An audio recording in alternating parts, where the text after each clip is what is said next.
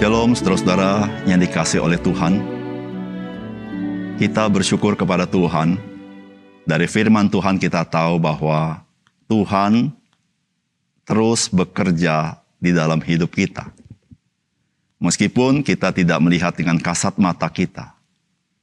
Namun dia Allah yang setia dan terlibat dalam hidup kita. Saudara itulah yang membuat kita di dalam apa pun yang kita alami kita tetap memiliki keyakinan untuk menjalani hidup kita di dalam kita mengasihi Tuhan. Salam jumpa dalam program Tuhan adalah Gembalaku. Saudara ada orang-orang tertentu, yaitu termasuk orang-orang Kristen yang selalu menuntut dan haus akan mujizat demi mujizat. Maksudnya, mereka selalu mencari mujizat selalu, mujizat-mujizat yang Tuhan kerjakan. Saudara seakan-akan bahwa kebaikan dan kuasa Tuhan itu hanya ada ketika ada mujizat demi mujizat.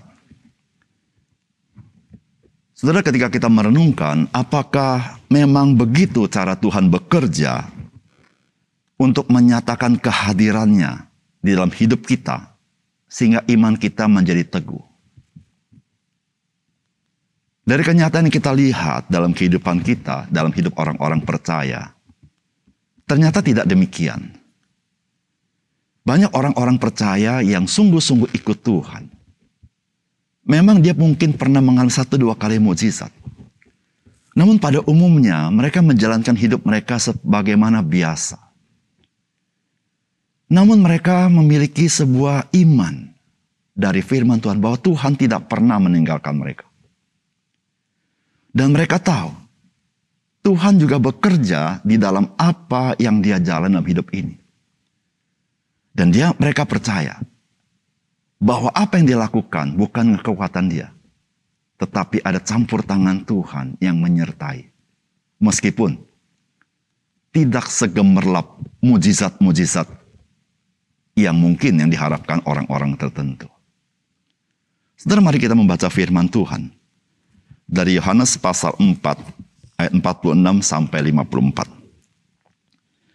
Maka Yesus kembali lagi ke Kana di Galilea di mana ia membuat air menjadi anggur. Dan di Kapernaum ada seorang pegawai istana, anaknya sedang sakit.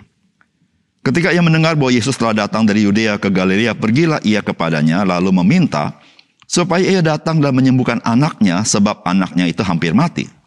Maka kata Yesus kepadanya, jika kamu tidak melihat tanda dan mujizat, kamu tidak percaya. Pegawai istana itu berkata kepadanya, Tuhan datanglah sebelum anakku mati. Kata Yesus kepadanya, pergilah anakmu hidup.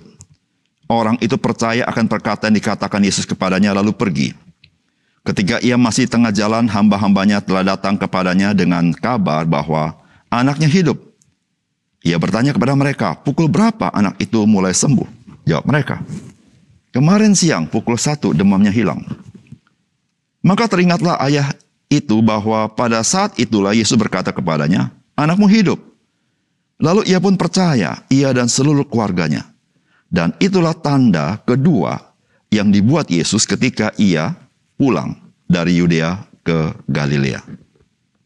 Saudara yang dikasih oleh Tuhan, Firman Tuhan yang kita baca ini adalah tanda kedua yang Yesus lakukan.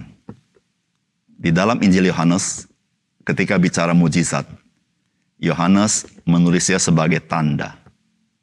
Karena memang Tuhan Yesus membuat mujizat bukan demi mujizat itu sendiri, tapi melalui mujizat itu supaya orang mengenal siapakah Yesus Kristus. So dalam peristiwa ini, Yesus berangkat dari Samaria ke Galilea. Dan dia tidak ke Nazaret, tapi dia ke kota Kana. Dan Alkitab mencatat bahwa di situlah Yesus mengubah air anggur, air menjadi air anggur. Artinya memang peristiwa air menjadi air anggur adalah mujizat yang dikerjakan Tuhan Yesus. Dan yang menarik sekali, ketika Yesus di Kana, maka ada pegawai istana yang datang kepada Tuhan Yesus. Dan dia itu dari Kapernaum. Karena anaknya sakit. Dia datang khusus kepada Tuhan Yesus dan memohon pertolongannya. Luar biasa sekali. Apakah pesan daripada firman Tuhan kepada kita melalui peristiwa ini?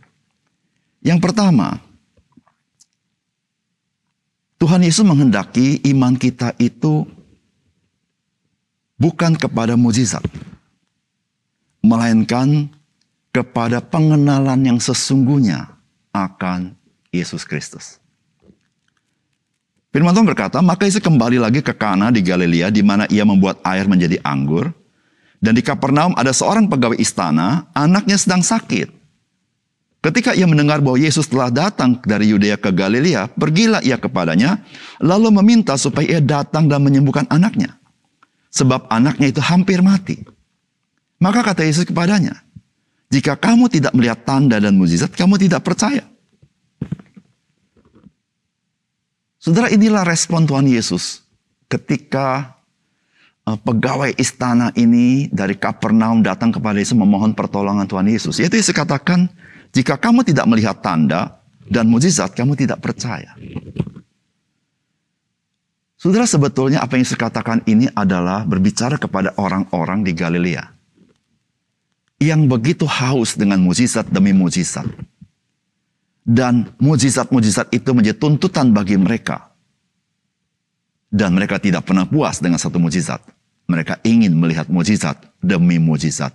Untuk melandasi kepercayaan mereka. Dan Yesus tidak mau kalau iman mereka, kepercayaan mereka semata-mata dilandasi oleh mujizat demi mujizat. Namun yang Tuhan mau adalah iman mereka harus dilandasi kepada mengenal siapakah Yesus Kristus. Di situlah Injil Yohanes berkata tentang mujizat adalah tanda Tanda itu berbicara adalah ada sesuatu di balik mujizat yang lebih penting daripada mujizat itu. Yaitu pribadi Yesus Kristus yang harus dikenal. Saudara yang kasih dalam Tuhan. Mujizat dari Tuhan tidak ada salahnya. Tuhan berdaulat membuat mujizat. Kita bersyukur kepada Tuhan untuk mujizat yang Tuhan berikan. Tidak ada salahnya dan kita patut bersyukur. Kita mengagumi mujizat yang Tuhan kerjakan. Tidak ada salahnya. Dan memang sepatutnya kita lakukan. Karena itu adalah karya Tuhan yang ajaib.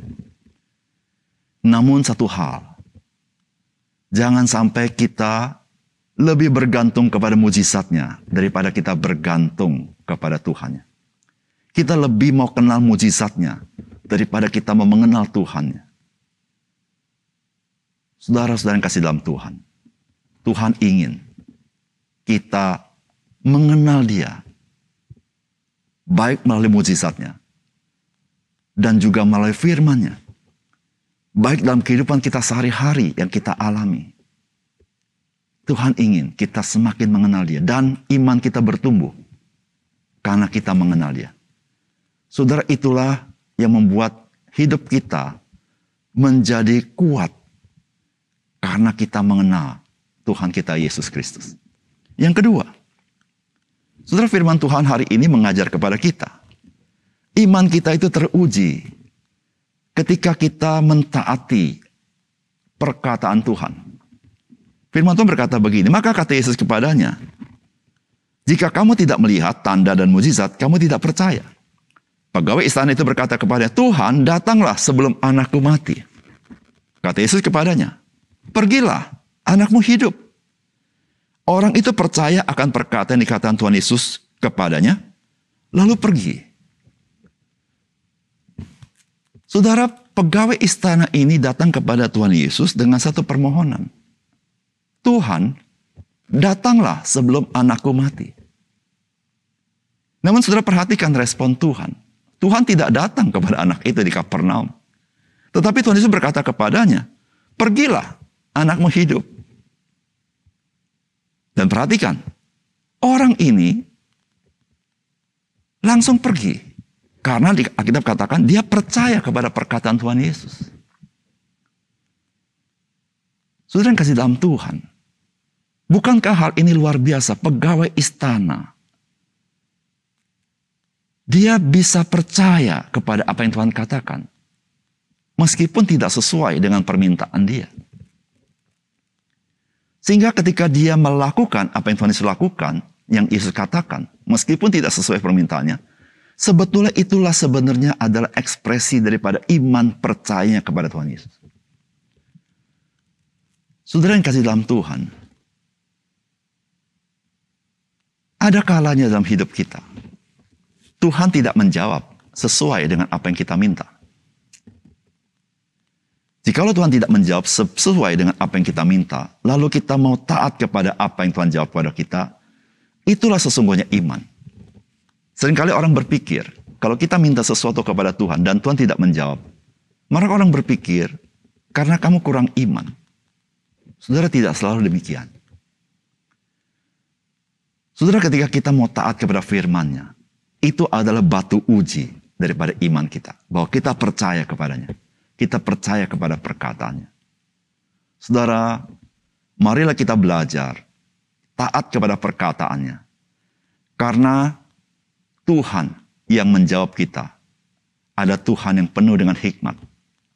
Dia mengenal kita dan dia tahu apa yang baik yang dia ingin berikan kepada kita. Yang ketiga, Saudara firman Tuhan hari ini menyatakan satu keindahan bahwa Tuhan tidak pernah tidak menepati janjinya. Ayat 51 sampai dengan ayat 54 berkata begini. Ketika ia masih di tengah jalan, hamba-hambanya telah datang kepadanya dan dengan kabar bahwa anaknya itu hidup. Ia bertanya kepada mereka, pukul berapa anak itu mulai sembuh? Jawab mereka, kemarin siang pukul satu demamnya hilang. Maka teringatlah ayahnya itu bahwa pada saat itulah Yesus berkata kepadanya, anakmu hidup. Lalu ia pun percaya ia dan seluruh keluarganya.